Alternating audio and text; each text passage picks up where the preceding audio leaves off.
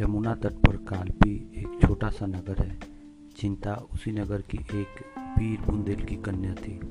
उसकी माता उसकी बाल अवस्था में ही परलोक सिधार चुकी थी। उसके पालन पोषण का भार पिता पर पड़ा।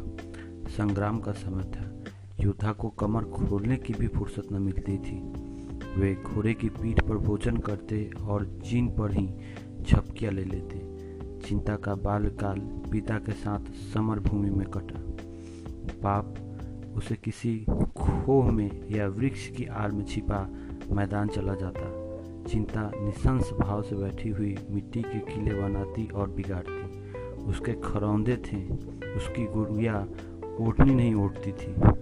एक सिपाही के गुड्डे बनाती और उन्हें रन क्षेत्र में खड़ा करती। कभी कभी उसके पिता संध्या समय भी न लौटते, पर चिंता पर भय छू तक न पाया। निर्जन स्थान पर भूखी प्यासी रात भर बैठी रह जाती।